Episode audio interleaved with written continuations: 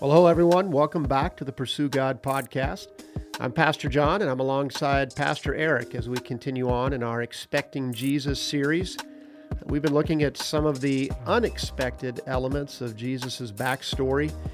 We kicked off in week one looking at some of the members of, of an unexpected family. You know, even though much was known about the lineage of the Messiah, uh, we knew that he would come from the tribe of Judah. We knew that he'd be a descendant of King David.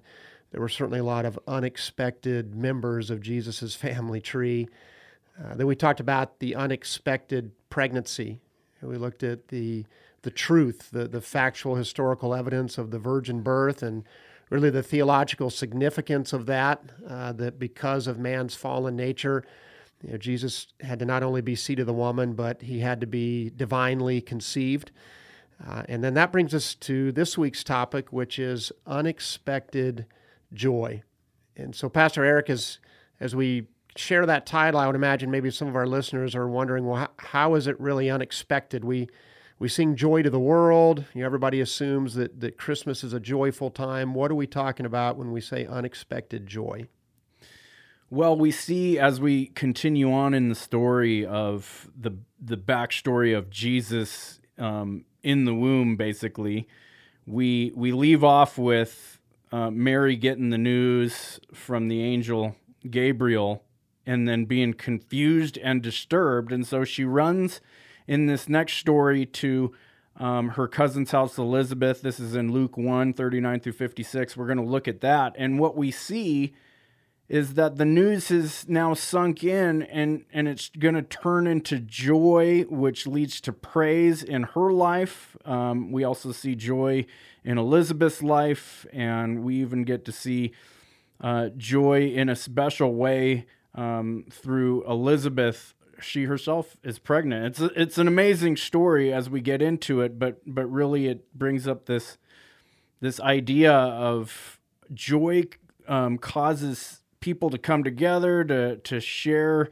good news. Um, kind of like I think about um, when my wife first revealed to me um, our earliest or our newest child. Um, she shared the news with me, and I was shocked at first. and it took a couple of days for it to set in. And uh, then we were we went on vacation, and we revealed it to the kids later, and they celebrated with us. And then we were with some family friends at dinner, and we celebrated with them. We revealed that the baby that my wife has been waiting for for so long is now come and she's expecting, and we all um, kind of just had joy together as a family. Yeah, I would imagine many of our listeners just had a family event last week. You know, we celebrated Thanksgiving, and so I'm sure they were together with loved ones. And it's interesting how that's the time of the year that often good news is shared. Maybe someone in your in your family announced that they were engaged, or maybe they announced that they were uh, expecting. I know for our family, I have a nephew. He and his wife are expecting, and so they did their gender reveal, and we found out they're going to have a baby boy, and and that mm. was really exciting over the Thanksgiving holiday. So there really is this idea that families come together to share the joy in special occasions. And one of the big ideas that we're going to kind of take through this this message today is that true joy is evident in every person who has been with Jesus. And then that, that joy leads us somewhere, right, Eric? Where does that joy take us? Well, that joy usually causes us to start worshiping and praising and proclaiming God, the goodness of God, the, the mighty works of God. Um, people who are overflowing with joy end up being bold. Um, they're they're willing to endure hard situations sometimes and and we certainly read that in the bible. We read that about the apostles and we're going to read that about um, the boldness the joy and the the the praise of of mary elizabeth and and john in this story. Well let's give a little backstory about elizabeth and about her husband zechariah so that all of our listeners are, are on the same page. So zechariah was a, a priest and he was serving before the Lord in the temple of the Lord. And an angel appears, and as I would be, he's terrified. Mm-hmm. And the angel tells him that, that he and his wife are going to have a child. Uh, they were quite old in, in age at that time and were barren. And So I think Zechariah and Elizabeth had probably given up most all hope and certainly were trying to guard their hopes.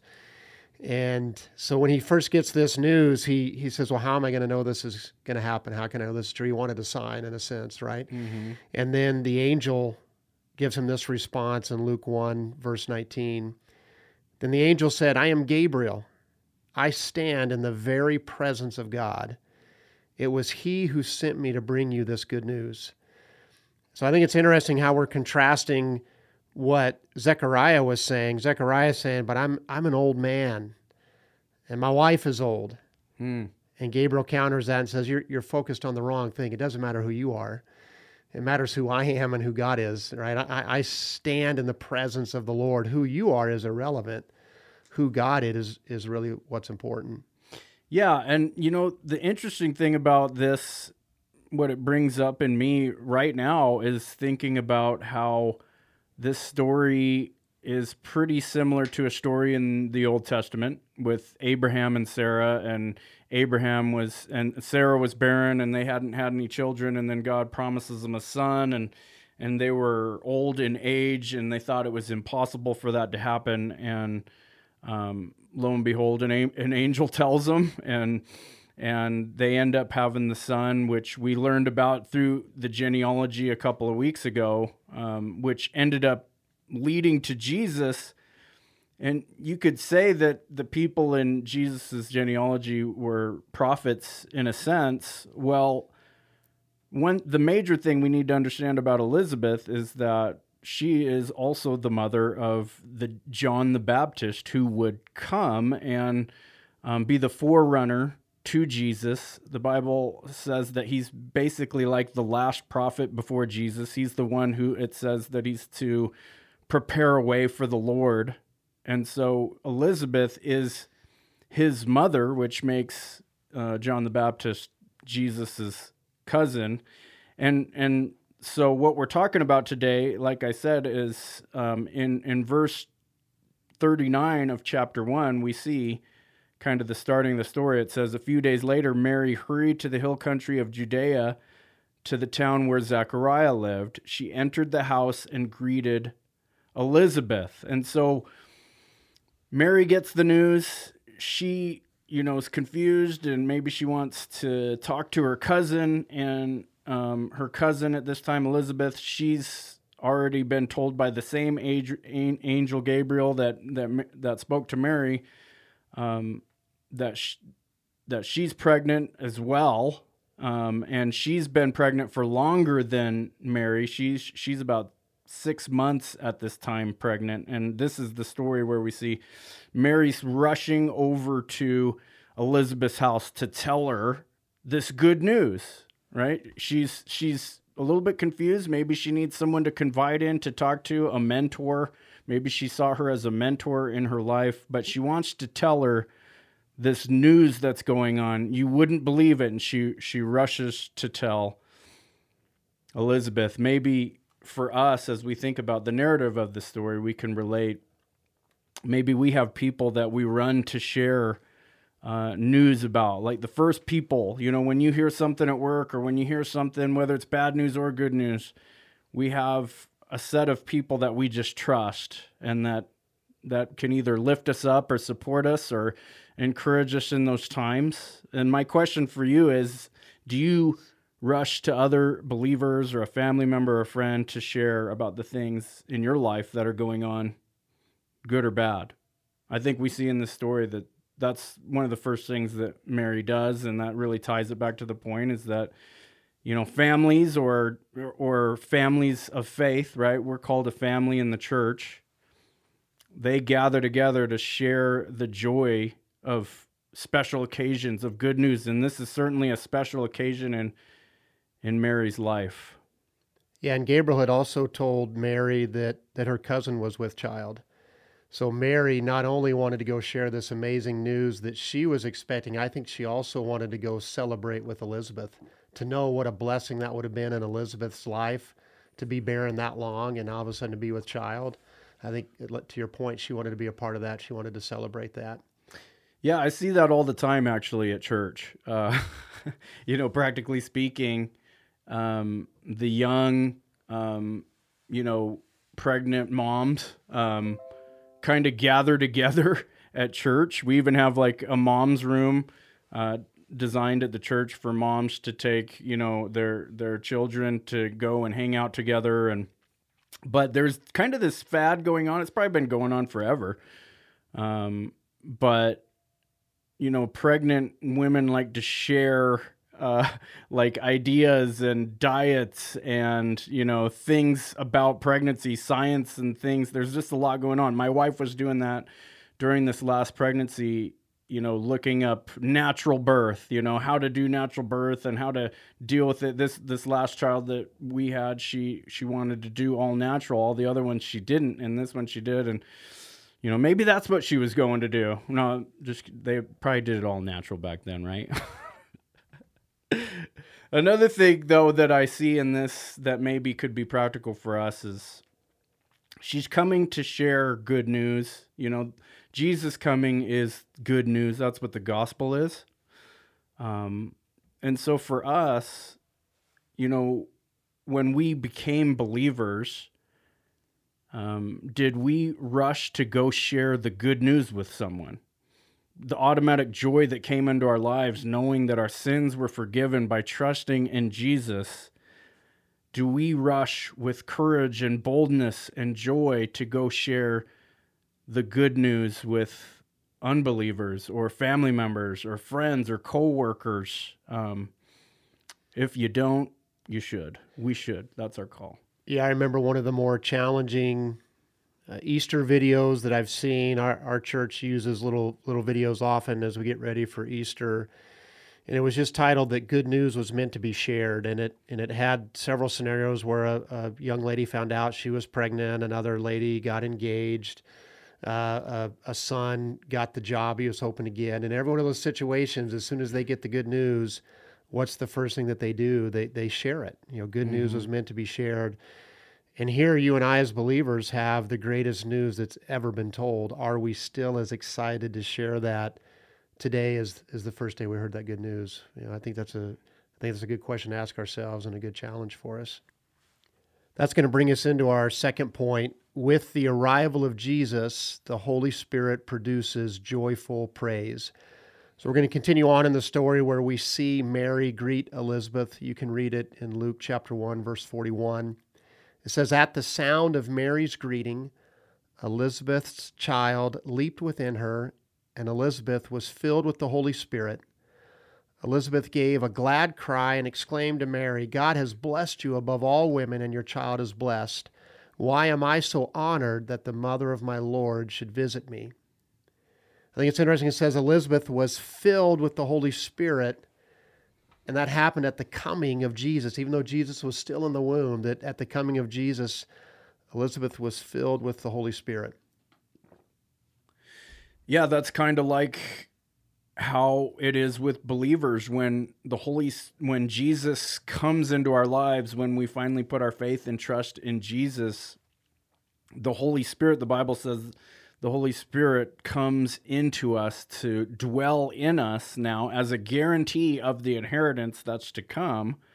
Now, at this moment in time, that hasn't started happening yet. This is like a weird period of time between the Old and New Testament, right? Where the Holy Spirit really didn't actually start fully indwelling believers until Acts chapter 2, which I think this can also mirror um, that when we look at Acts chapter 2 when when Jesus after he ascended he said go wait for power from on high to come upon you and you will be witnesses in Jerusalem Judea Samaria to the ends of the earth.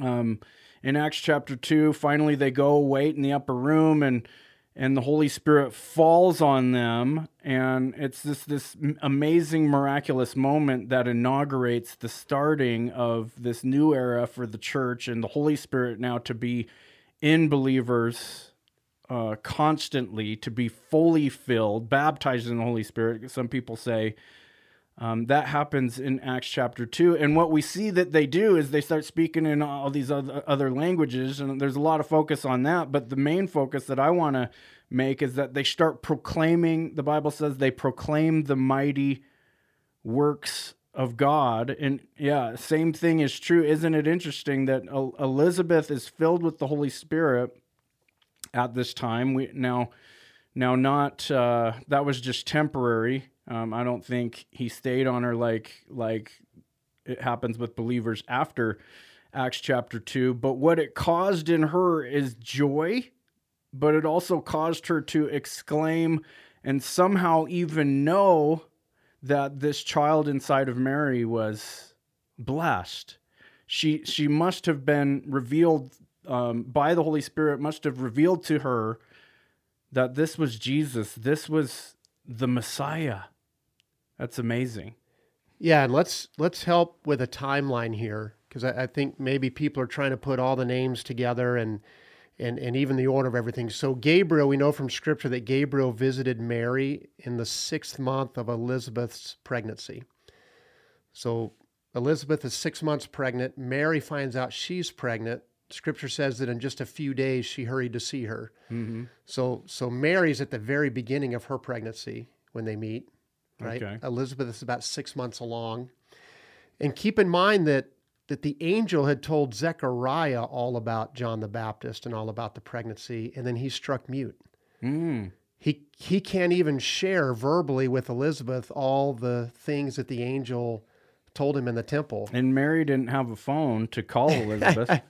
exactly. And and so, you know, we know that maybe he wrote on a tablet because we know when John is born, he writes out his name shall be called John and then and then he can speak. And again, if you don't know that story, guys, go back and read Luke chapter 1. It really is an incredible story, but there's just the amazing work of the Holy Spirit here that Elizabeth really is she's trusting on so much of this by faith that she kind of heard secondhand through her husband who couldn't even talk because John hasn't been born at this point. Mm-hmm. So, so Zechariah still can't speak when Mary comes and visits Elizabeth the first time. And yet, she somehow, the Holy Spirit reveals to her not only that Mary is pregnant, because we, we don't know from the text, it just says at the sound of Mary's greeting, Elizabeth says, Why am I so honored that the mother of my Lord should visit me? Mary hadn't even said, Hey, I'm pregnant. Yeah right? The Holy Spirit reveals to Elizabeth number one, Mary's pregnant, and number two, she's pregnant with the Lord. And that's that's powerful. I know. That's just amazing and and you know kind of in this this part of the story what I see and that's why it's the point is that it's the Holy Spirit who is producing this joyful praise in in God's servants. God is using both Mary and Elizabeth to ultimately fulfill his will and his redemptive plan for humanity and to save them as well as they're both sinners, everyone's sinners, but they understand now and it gives them this joy knowing that Jesus is coming as the Messiah to save them and to save their their country Israel and and even beyond that the whole world it brings joy to the point of she's got this special revelation and she also exclaims with with boldness as it as it goes on. Something else interesting happens in the next verse. It says when i heard your greeting the baby in my womb jumped for joy.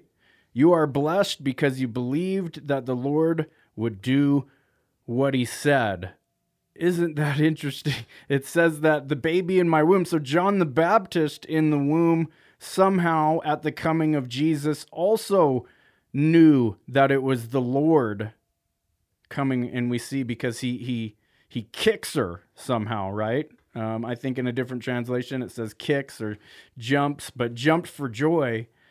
John uh, now is it's a little bit different because John the Baptist um, there's a scripture in Luke, uh, if we back up in verse 15, it says he was filled with the Holy Spirit from the mother's womb. So, what does that mean? I'm not quite sure, honestly. Does it mean that he would be filled from from then on like most prophets that's what a lot of people think or does it mean that he was filled at this moment i think i don't think that that's the case but I think what's happening here is that uh, John the Baptist is going to be set apart as what was already revealed to Zechariah. He's going to be set apart, and he's going to be this this prophet who prepares the way for the Lord.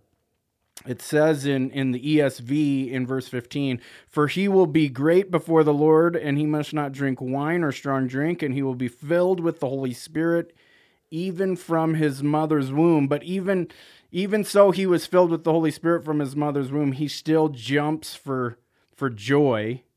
So there's all this joy going on as Mary walks in because she is carrying the Lord Jesus Christ and through the Holy Spirit this family knows. Yeah, and because he was filled with the Holy Spirit even in the womb, just like the Holy Spirit revealed to Elizabeth that Mary was the mother of the Lord, he reveals it to John the Baptist even in the womb. Mm-hmm. Like the, the, the mother of your Lord is here, the Lord is here.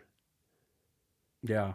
And so we see later on in in the Gospels that that John grows up to um, prepare the way for the Lord. And he actually baptizes his cousin, Jesus. And he says, One who is coming, whom um, I am unworthy to even untie the strap of his sandal. And uh, John was um, a humble man. He wasn't trying to make a name for himself. He knew the job he was called to. He was a peculiar man. You can go read about him later on. But one of the things I love that he says he says, He must increase, but I must decrease. John knew, um, with the joy that he had through the Spirit, he knew that he had a job to do, and his job was to prepare the way for the Lord. And I think that that's exactly what Mary knew, and that's why um, she had joy and Elizabeth had joy. She, they all knew what their purpose was now. Does that bring you joy? I think it's brought us joy. You know, I, I counsel a lot of people, and a lot of people come to me and they're like, you know, they might have placed their faith in Christ, and maybe the honeymoon phase of, of the gospel is worn off, and they're now just trying to go through the motions of Christianity, and they wonder, what is my purpose? What am I supposed to be doing now? And and we find, you know, that the Bible says that every believer has spiritual gifts, different spiritual gifts, and and and are used to you know come do the Lord's work together with the church to edify the church. And when a person, it's beautiful when a person uses their gifts and finds their purpose finally in the body of Christ. I think it's a joyful time. I knew it was when when I figured out what God wanted me to do um, and he wanted me to be a preacher and he wanted me to proclaim boldly the, the word of God. And, and I am filled with joy, even though my job's not always the easiest. There are tough times.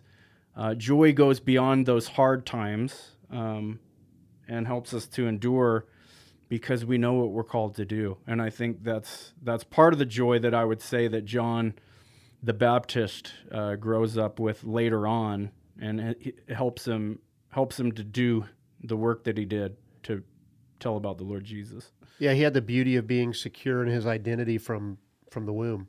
Mm, he, he, knew yeah. exactly who he was. I mean, think of all of our young people out there who are just searching for significance, searching for a sense of identity, who they are in Christ, who they are in in the face of this world. And John was blessed to know, literally from the womb, through the the revelation and the wisdom and the power of the Holy Spirit, that he was the one called to make straight paths for the Lord.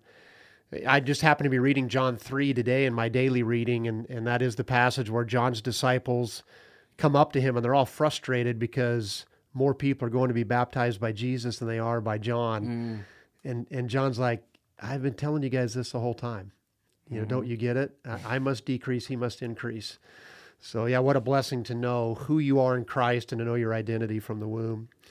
Well, that's going to take us into our next point, and that's that Mary had joy over God's mercy, grace, and faithfulness.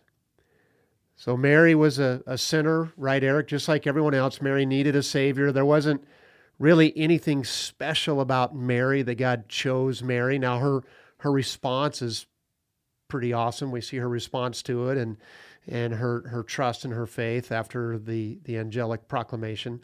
But it, it's all about God's character. We don't want to we don't want to somehow elevate Mary that she was worthy of this calling, right? Yeah, yeah. I think you know, there's been some confusion about Mary's role in the whole thing, and uh, but she's just a regular person, just like us, who even though she carried the Lord Jesus in her womb, she was still uh, a fallen, sinful um, woman, human being that needed this savior that she was going to be the mother of, and that must have been, as we've talked about, probably a disturbing thing for her to deal with, a thing that she was wrestling with, but ultimately comes to grips with it, has joy over it, and, and then we get to this point of the story where she actually bursts out in song over it. She bursts out in so- a song of praise. It's called the Magnificat, um, which is a famous, a famous. It's almost like a poem that could be sung. You know, most songs are poems, right? That that people sing, and so out of joy, um, she starts to produce this song. Now, I was I was listening to a guy talk about um, poems and songs and and people um, brain brain activity and and and what part of the brain you know poems and songs come from and i don't know if you know much about it. I, i'm not a brain scientist at all but apparently we have there we have a left part of our brain and a right part of our brain. The left is more logic and reason and information. And then the right is more uh, feeling emotion you know art the artistic side. And i was listening to someone you know talk about this and she had moved from you know rationalizing all the information taking it in logically thinking about it sharing it processing it with her her her cousin and believing it. And then it moved from left brain to right brain. Now she just bursts out in praise. And i think that you know god god created the brain obviously. He created us and it's so wonderful to think. You know the bible says we're fearfully and wonderfully made. It's so amazing to think that that's that's how it works is we first have to come to this place of gripping the truth especially when it comes to God, who God is, what he's done for us, the good news, the gospel that Jesus Christ died for our sins. And then once we grip it and understand it, then we can respond emotionally to it. That's what I see in this kind of this whole message is the joy that comes through the Holy Spirit is through the Holy Spirit's illuminating and revelatory work in each one of these persons. He's he's revealing truth and helping them to understand and then to respond right-brained in joy. And so she sings this song. Let me read it. It says, Mary responded, Oh, how my soul praises the Lord, how my spirit rejoices in God my Savior. Say she's calling him her Savior. For he took notice of this lowly servant girl. Again, she's got this place of humility. And from now on, all generations will call me blessed, for the mighty one is holy, and he has done great things for me he has shown mercy from generation to generation to all who fear him. His mighty arm has done tremendous things. He has scattered the proud and haughty ones. He has brought down princes from their thrones and exalted the humble. He's filled the hungry with good things and sent the rich away with empty hands. He has helped his servant Israel and remembered to be merciful, for he made this promise to our ancestors, to Abraham and his children forever. And then the narrative ends and it says Mary stayed with Elizabeth about three months and then went back to her own home. What are some of those things that you see play out in that, that song or that poem? Well, I love how much it's all about God and what little bit there is about Mary is very humble, right? Mm-hmm. He took notice of this lowly servant girl. He has done great things. He shows mercy. His mighty arm, he has scattered, right? it's all directed, all of this praise and adoration and and just this proclamation of the things that God has done, it's all directed at God. And the brief mention of herself is in a pretty humble position, this lowly servant girl. And the other thing that I love about it too is there's what I would call the maybe the more general truths about God, about how God has has done tremendous things. He's scattered the proud. He's brought down princes. But then she also makes it very personal, where she says, He took notice on his lowly servant girl. from now on, all generations will call me blessed. He has done great things for me. So she's got the big picture, God's goodness, his graciousness to the nation of Israel, to really to creation in general, but then also that focused of wow, God has been so good to me as an individual. Yeah, she's she's really revealing the truth uh, at the end, kind of what we talked about in the first message uh, when we talked about the genealogy. For he made this promise to our ancestors, to Abraham and his children forever. She's recalling some things in the Old Testament, the truth that she would have known because right, the New Testament hadn't been written yet, but she's she's seeing the fulfillment of the prophecy of this promised son the expected savior, but comes in such an unexpected way for her. But yet she responds with humility. She responds with truth. I it reminds me when Jesus um, tells the Samaritan woman um, that one day a day will come when when worshipers of God will worship in spirit and in truth. That's exactly what she's doing here. She's worshiping God in spirit you know, and and in truth. She's she's worshiping, you know, right brain, left brain, and in spirit, all at the same time, coming up with this amazing poem, which is which is scripture. By the way, one of the things that you said, um, you know, brings up a maybe a a point that can be contentious sometimes that I was thinking about is uh, I love worship songs that are focused mainly on God. You know, there's a lot of worship songs and they're poetic and they're good and um and we see in the Psalms often, you know, David refers to himself and his depression and his feelings and stuff. We see that, but my favorite worship songs are are songs of praise to the Lord, talking about all the wonderful things that he's done and and really focusing on the gospel I wonder if anybody has turned this into a song that we could sing.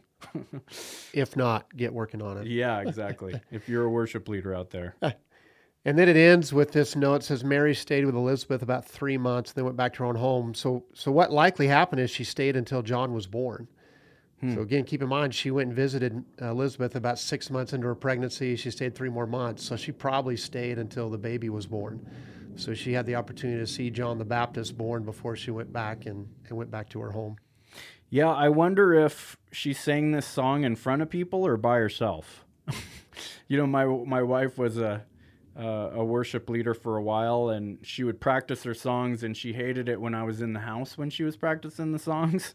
She would want to go do it by herself because maybe she was a little bit embarrassed, you know, or or not quite um, had the the self confidence or the courage to do it around me or in front of me. But I see also in this song that she bursts out in. She does it in boldness. I wonder who was around, you know, if it was a few people, if, if she burst out singing in the streets, I don't know. Uh, maybe it was just in front of Elizabeth and maybe Zechariah. Um, there had to be witnesses because they wrote this down you know so uh, but the holy spirit you know did write through the writers but her boldness and her proclamation of truth and the gospel come out of this and that's really you know to tie this message up is is really out of joy um, we see a bold worship of god and a bold proclamation to other people and it reminds me of our our main idea, our big idea is that we can see joy in people that have truly been with Jesus. We see the joy in Elizabeth and even in John the Baptist in the womb. We see it in Mary. And um, it reminds me of this verse in Acts chapter 4, verse 13 in the ESV. It says, Now, when they saw the boldness of Peter and John, this is after they're filled with the Holy Spirit and They've gone around uh, preaching and proclaiming the good news. It says, When they saw the boldness of Peter and John and perceived that they were uneducated common men, they were astonished and they recognized that they had been with Jesus. When people have been with Jesus or been around with Jesus or, or truly just know Jesus, they ought to be bold I've heard it said um, about boldness. What does it mean? It means to be, um, if if you were to use maybe writing a document and you see all the same characters, all these same characters in the same text or font, but then you've got a few bold ones that stick out of the page, and your eye is drawn to the boldness of those letters. They're screaming, Read me, look at me. I think the same thing should be for people who have been with Jesus. They ought to be easily spotted um, in a room, in a world where there's regular characters, but but the joy that we have through the Holy Spirit by knowing Jesus ought to cause us to be bold, to praise him, to worship him, and to tell other people about him. Yeah, and the they in Acts 4:13 were the religious leaders of the day. People who didn't believe Jesus said you know that Jesus was who he said he was. And yet even they as unbelievers recognized that Peter and John had been with Jesus. There was something about them, something about their characters, something about their boldness, the joy. Mm-hmm. Like you said, right? Where does that boldness come from? It comes from the joy that they had, that they had been with Jesus. So, a great challenge to us as believers as we head into this Christmas season that we really would be bold. And, mm-hmm. and certainly, bold can can mean courageous, but like you said, Eric, it really just means set apart in this context. It means that we look different. We don't look the way the rest of the characters look. Uh, and so that's my encouragement to all of us listening today who have already put our faith in Jesus that we would be bold this Christmas season, that the joy that we have and the good news, the greatest news ever told, uh, would lead us into sharing that with boldness and with excitement. Don't forget, have conversations about everything we've talked about in this series with uh, your, your mentor, with your small group leader, with someone at your church, with a family member. You can get all the resources that you need to do that at pursuegod.org. And we'll see you on the next podcast.